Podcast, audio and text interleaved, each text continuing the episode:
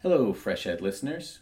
David Edwards, General Secretary of Education International, here, wishing you all a very happy World Teachers Day, a very different World Teachers Day given the COVID 19 pandemic. We're doing it online, virtually, around the world, in many languages, and we'd love for you to participate. The website is www.5oct.org. Look forward to seeing you there. This is Fresh Ed, a weekly podcast that makes complex ideas in educational research easily understood. I'm your host, Will Brehm. Children today are inundated with technology. Video games, smartphones, and computers are some of the commonplace technologies that can be found in the everyday lives of today's digital generation. With school closures from the COVID 19 pandemic, learning from home only added to the screen time overload for many children. So, how do children and young people use and are affected by technological transformations in their everyday lives? How are schools and education systems adapting to these changes? And what might we learn from the coronavirus when it comes to technology and education? And does this online aspect or this technology aspect mirror what is already happening offline? And how do we deal with some of the online versus the offline uh, issues? How do we deal with young people's um, well-being in general? And and do those do those uh, mimic each other? or is social media or gaming contributing to something that is already existing uh, within society? With me to discuss some of these questions is Halla Holmarsdottir, a professor in the Faculty of Education and International Studies at the Oslo Metropolitan University in Norway. She is currently the coordinator of a large scale European research project funded by Horizon 2020 entitled The Impact of technology transformations on the digital generation, what they call DigiGen. The DigiGen project focuses on the impact of digital technology on the lives of children and young people, primarily in Europe. Halla Holmarsdottir, welcome to Fresh Ed. Thanks, Will. Great to be here. So, when COVID forced schools across Europe to close, did did most schools sort of shift online quite quickly and easily? Well, that's a good question. um, I wouldn't say that most schools shifted easily. Um, a lot of the schools shifted, of course.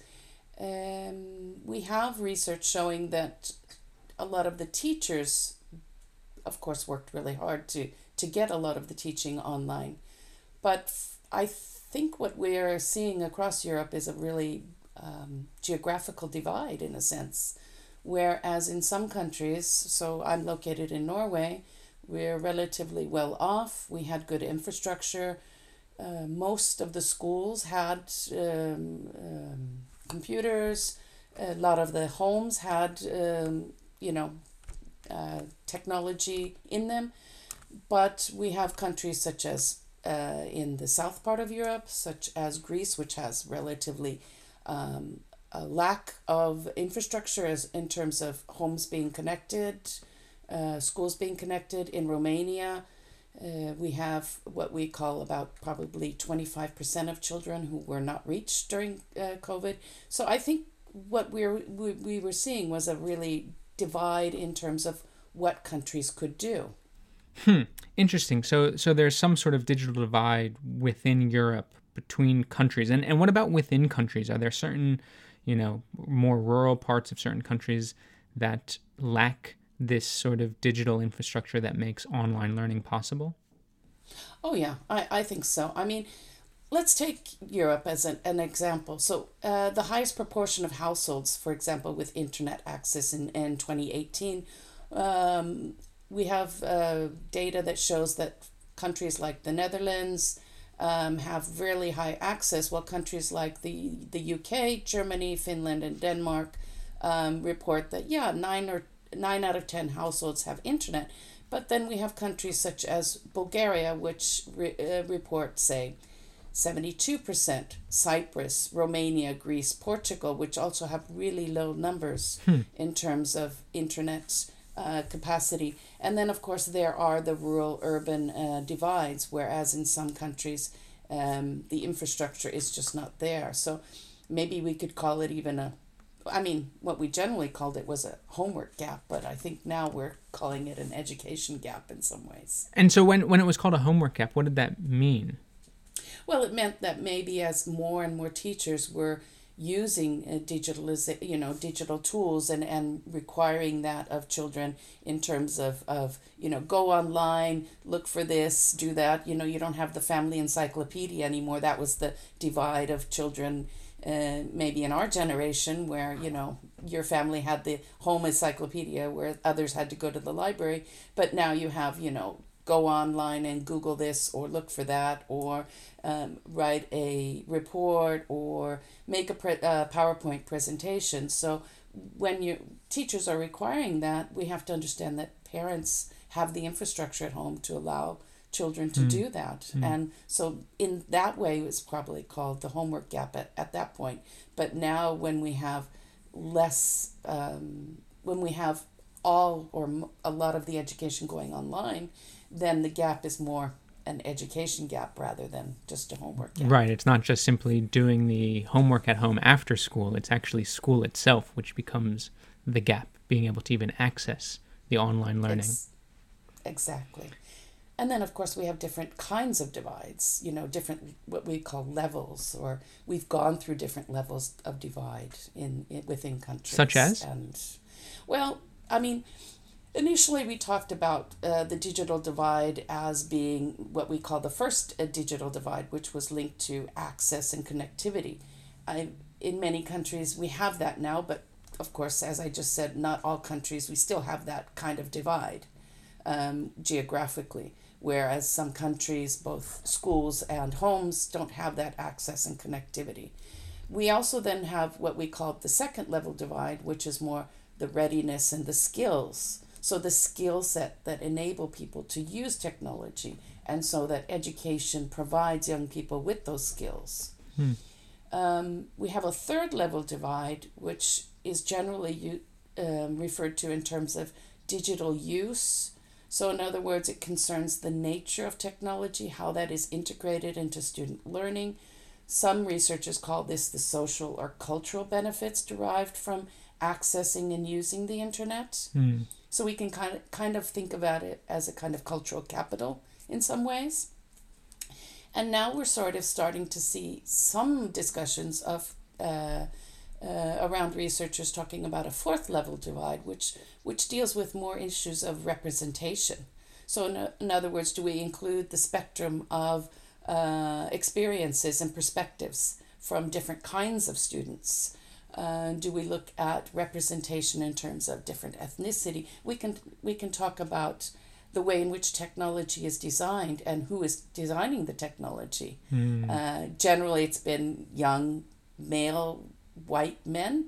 Uh, few women in the in the technology industry. We are starting to see more women, but do we see a lot of people of color? So so the representation aspect is now coming up and starting to be discussed as a another possible divide. Interesting. So these four different levels of divide that then sort of cut in different ways across Europe, and I would imagine other countries as well.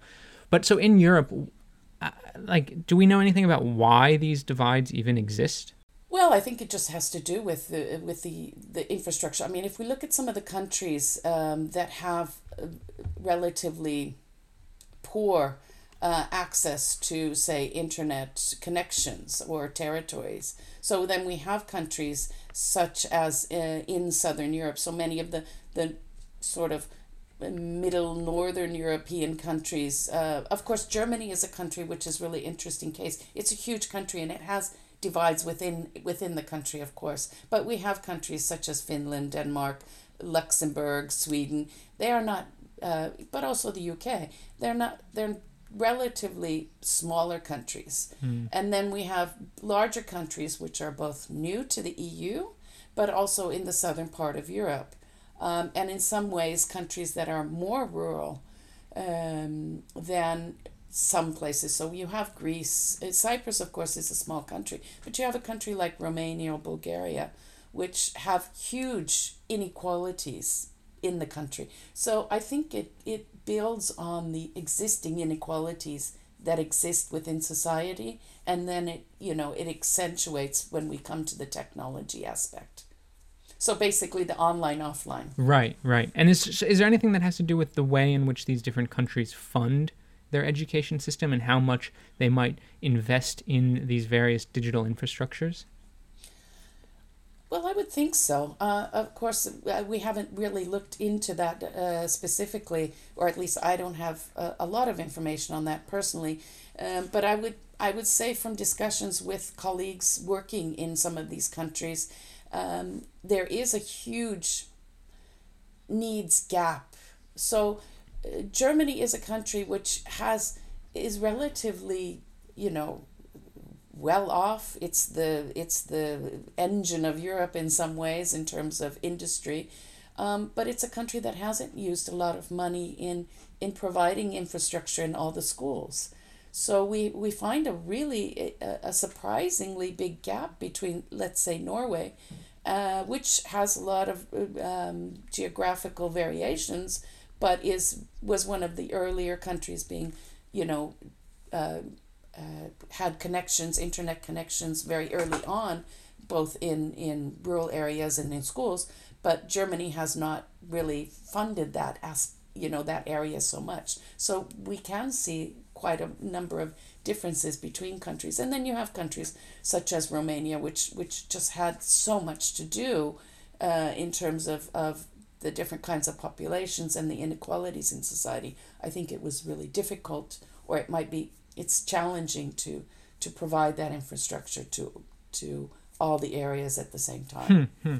And so, I mean, beyond education planning, you know, at the national level within these different countries across Europe, what about inside schools? Are there any sort of worries or challenges that arise out of, you know, the use of digital technologies or, you know, some of these, the, the lack of digital technology infrastructure inside certain schools? Like, so what are some of the challenges that happen inside schools rather than at the national level?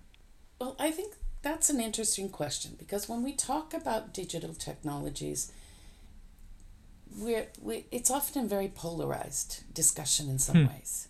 So you have, when we talk about technology, uh, both in schools but also how it affects children and young people, what often comes to mind is the aspect of screen time. Mm. The American Academy of Pediatrics guidelines, which came in 1999, were updated in 2016, which talked about screen time, you know, the evidence. And this is what a lot of parents and families, you know, first go to, whether with whether they realize where it comes from or not, it's the screen time. And it often strikes me that some version of this or the guidelines surface when we talk to both teachers and parents but also policymakers. People don't realize where this this sort of discussion uh, comes from.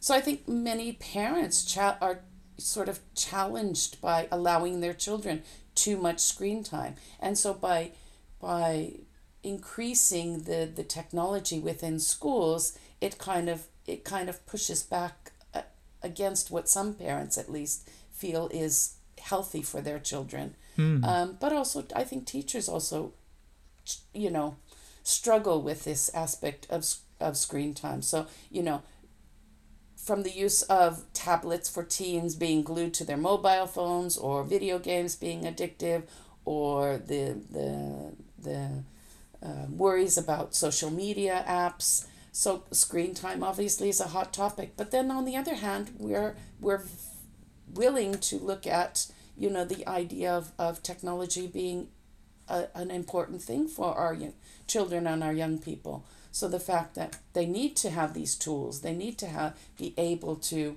to access the internet to be able to develop these kinds of skills because this is what the world of work requires. So I think it's part of the challenge is that balance. Yeah, I would imagine it's quite difficult. I mean, particularly if you have children at home that are playing video games on their cell phones all the time, reading on the iPad, and then they go to school and they're being put in front of computer screens. Um, and this is even before COVID. I mean, now after during COVID, students are literally just you know sitting in front of computer screens all day long to go to school. So I mean, I can see. I mean, it sort of makes sense why parents would be concerned with this. Yeah, and I, I mean, I, I, I fully understand parents, uh, you know, worries. Um, but also, I think for teachers, it's been a challenge. This, I think, COVID has sh- has pushed us probably ten years forward, Mm-hmm.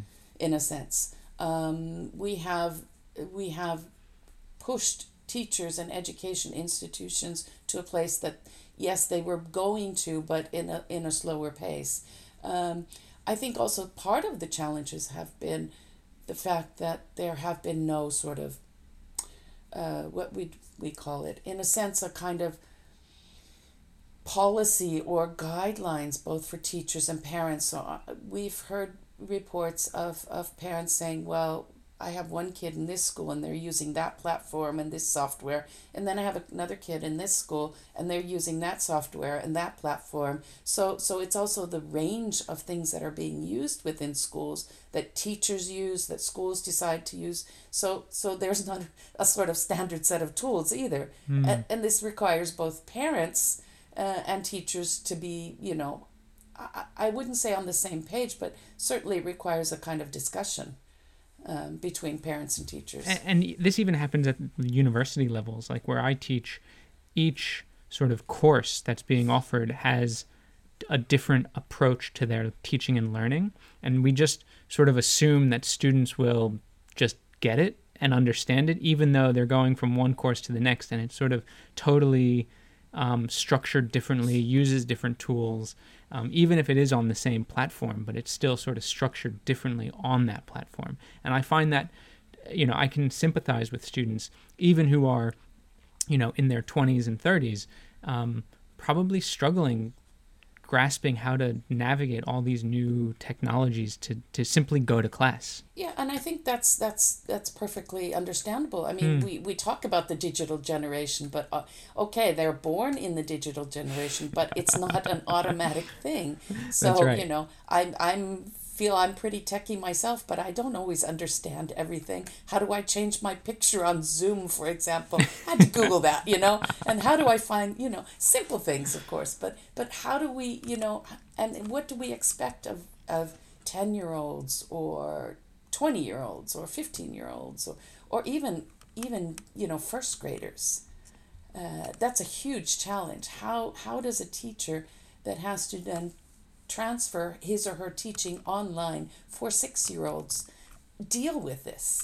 Um, and how you know we, we've heard reports of teachers being called in you know at five o'clock in the afternoon. They have no they have there's no downtime of course for teachers during this this covid period you know and children complaining well my parents are on the computer all day because they're working you know and i'm bored and you know i just want to talk to you. And it, i mean it must be really hugely challenging for a lot of our teachers. Hmm. So, how might and how are some of the countries in Europe overcoming some of these challenges?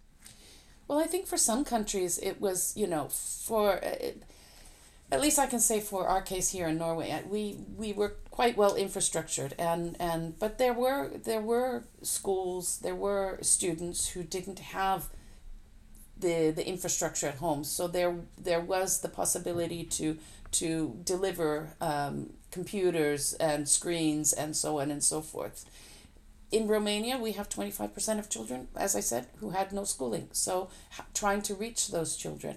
Estonia talks about a thousand lost children that they, Wow. you know, didn't manage to sort of pick up uh, during the beginning of, of COVID. So, so I think we need to think about what were some of the best practices. How could how could we? But we need to have that infrastructure available to be able to to do that. To be able to provide the tools um, and the resources.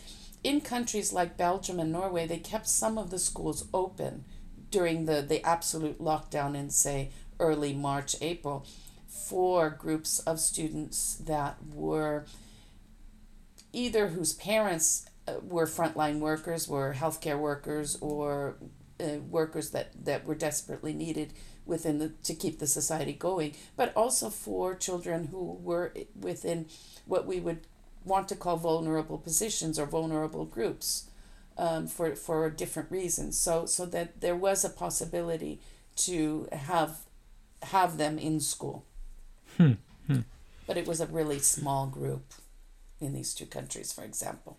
Right, right. I mean, there's just it seems like there's so much unknown, not you know not only about the health impacts of coronavirus on young people and actually just people generally, um, but also in terms of ways of teaching and learning and, and conducting education during this moment online. I mean, there's just so much unknown, and yet we still have to sort of go and do it, right? We still have to provide education. Teachers are still going to school or teaching classes. And so it's just this moment of great uncertainty. And, and I, I, I don't know, it's a bit worrying in my mind. Definitely. And, and I think, you know, I mean, we have to look at, uh, I would say, young people's sort of well being and, and, mm. and their health. It's not just our young people, though. I think it is our teachers. It is Absolutely. those those those uh, teachers are reporting, you know, overworked, overstressed, um, not really, I mean, uh, even us working in higher education, when is our downtime? When is our, our work time? It sort of all flows into one big thing. Uh, and I think we're seeing a lot of that, a lot of discussions on social media, um, both from students and teachers. Um, perhaps not the younger students, but certainly older students who are who are you know active in social media, but also university students who are, you know, sort of dealing with issues of, of loneliness, of mental health, of mm. sort of general well being uh, during this this situation. But I think that that sort of also reflects our society in general, maybe. Um, even pre pandemic, you know, where we have to look at how technology is, is affecting our society in general. So what what what do we know about that? What do we know about particularly youth and their use of technology and social media before the pandemic and its impact on on on well-being of children and youth? Well, I think given the the diversity of, of people contained within what we would call the youth group, um, for for for us to design sort of um, or for us to be able to understand their situation, I think we have to kind of look into the different types of groups. We have to consider, you know, gender, racial, ethnic diversity, socioeconomic background, uh, and particularly those that are affected maybe by inequality, uh, but also those that are affected by a lack of opportunity, perhaps mm. to to participate within societies. So I think I think the the use and some of the the, the contention we hear, hear about um, we have the aspect of social media on the one hand, but we also have sort of gaming and the gaming addiction kind of discussion on the other hand. And and generally we talk about that in terms of youth or young people. Um, and we have to look at though these different background factors, uh, who's affected and how they are affected and why they are affected. And does this online aspect or this technology aspect um, mirror what is already happening offline? And hmm. how do we deal with some of the online versus the offline uh, issues? How do we deal with young people's um, well being in general? And, mm. and do those do those uh, mimic each other or is social media or gaming contributing to something that is already existing hmm. uh, within society? So certainly we we don't know enough. A lot of the research we have on on um, children and young people, much of it is is very survey based. A lot of it is quantitative. We don't have a lot of qualitative research really trying to understand their everyday lives and their their sort of views.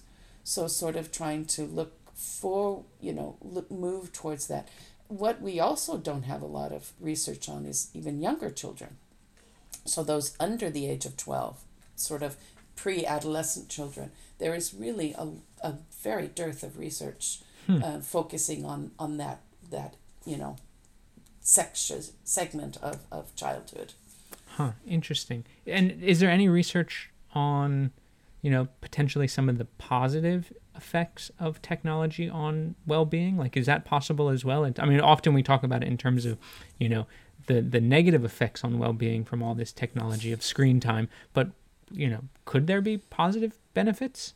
Certainly, I mean, I think the pos- some of the positive benefits can be the skills, the, the sort of generic skills that children um, uh, develop being online, being able to multitask, being able to do things, uh, uh, and sort of these generic skills that that obviously uh, the world of work or society requires. Mm. Um, as as we move many of our services and our jobs become more and more um, requiring these kinds of technological skills. I mean, given COVID right now, it's very good that some of us have to have been tech savvy and we're able to move our work online and can still do the jobs that we're we're uh, tasked to do, uh, des- despite you know the uh, not being able to meet face to face. Although I, I would prefer the face to face personally. Uh, the online thing is great for a, for a period of time, but it's not something that I would like to to have in in the long run. So I think we need a balanced approach, obviously. But certainly there are a lot of things that that that technology offers children. Um, also, I think technology offers children a kind of, or it can offer us a personalized opportunity for some children, so that education can be perhaps more uh, individ- uh, not individualized in, in terms of that, but can be more adapted to, to personal, you know, um, attributes or personal needs mm. um, through technology. Yeah. Certainly. So technology allows us um, to provide other things that perhaps the, the regular, you know, lecture, face to face teaching and learning situation has not um, been able to provide uh, for children. But I think we need to look at children in a in a broader perspective. So so I think what we're missing is some of the the um, the positive aspects of technology in looking at how technology surrounds the different ecosystems of young uh, of children and young people today. So, in other words, the different systems that surround children, not just in schools, but as we see now with COVID, families are really important parents are really important the home aspect is really important mm. i don't think we got a sense of what what parents really do uh, to to support their children's education we're getting a much bigger picture today than probably we had six months ago or a year ago huh. that's one aspect so understanding the role of the family or the home uh, in supporting children's education. But how do children use their leisure time? What can we learn from their leisure time? How can leisure time promote so sort of that informal learning that happens? Um, so it's not just the school setting, or how are children becoming digital citizens through their use of of you know how is their civic participation uh, developed through the use of say online campaigns or okay we may like something or we may speak out about something. Um, because i think young t- children today or young people today are less active in the sort of traditional sense of politics but in the so how do we also um, uh, what would i say? How do we uh, use that technology and their their their use of, say, social media to promote a kind of participation hmm. within, you know, civics and democracy. Do, do you think the pandemic, uh, you earlier said that the pandemic has sort of pushed us forward 10 years in the use of technology in schools. Do you also think that the pandemic, in a sense, has pushed us forward, like as a global society, and maybe, you know, particularly in the European society? Has it pushed societies forward in in achieving that idea of digital citizenship and you know being you know being able to actually understand more clearly how children are using technology in their leisure time. Like are we are we going to come out of this pandemic and have a much better understanding and that understanding then could change the way we sort of plan for education uh, think about education operate schools? Like, is this going to have a long term effect um, when it comes to technology? Well, I'm not so sure if we've gotten enough information from the pandemic on how children are using sort of technology in their in their leisure time, but I think certainly we we are getting a sense of um, some of the technology that's surrounding children. What are the things they are using? What are the things they have access to? So so it's sort of going back to that sort of, in a sense, first level divide uh, discussion, second level divide discussion, sort of you know the access and connectivity, but also the readiness and the skill sets that that children have, um, both what they've learned in school perhaps, but also what they're able to gain from that that leisure time use. So so children who have maybe been very savvy on social media or have uh, spend a lot of their free time gaming or doing other kinds of activities related to technology, making YouTube videos or TikTok or whatever it is that they're doing, um, so that though the way that they are able to use those skills in a sense, um, I think has given us some indication. Of course, it will be interesting to look at some of this uh, post COVID. Um, for myself and the research project I'm leading, um, this EU project called DigiGen, that's some of the things that we are planning to look at. Of course, the project was designed before COVID. Um, we're in COVID, and we have to, of course, talk about the elephant in the room. So, so it will be a challenge to to sort of sort out what was pre-COVID and what was um, because of the pandemic. But but I think looking at the ways in which we can we can build on the skill sets that children and young people get from from the use of technology in their free time and how we can u- build on that in education will certainly be an important part uh, of the way in which we move forward. And and I think you should please come back on FreshEd when you finish the project and have you know you can answer some of these questions that we've talked about today. It would be really wonderful to to get a sense of what's happening in, in you know the digital generation of today and what you know their digital citizenship. I mean just so many interesting questions um, and also about the teachers and families that we've talked about as well. So Halla Holmarsdottir thank you so much for joining FreshEd today. It really was a pleasure of talking. Great. Thank you for having me and i look forward to coming back when we have some more data to report or our findings in in about two years or so Halla Holmarsdottir is a professor at the Oslo Metropolitan University in Norway. She coordinates the DigiGen Research Project. A transcript of today's interview can be found at freshedpodcast.com. Please note that opinions expressed on FreshEd are solely those of the host or the guest interviewed, not FreshEd, which takes no institutional position. If you've liked what you've heard today, please consider rating us on iTunes or wherever you listen to podcasts. Reviews really do help. FreshEd's team includes Sherry Yang, Hung Zong, Lushik Waba, Fatih Akhtis, and Ingjung Cho. Original music for FreshEd was created by Digital Primate. FreshEd is an independently run podcast without advertisements and is made possible by the support of the Open Society Foundations, NORAG, and listeners like you. Please consider donating to FreshEd by visiting freshedpodcast.com. Thanks for listening. I'm Will Brehm, and I'll be back next week.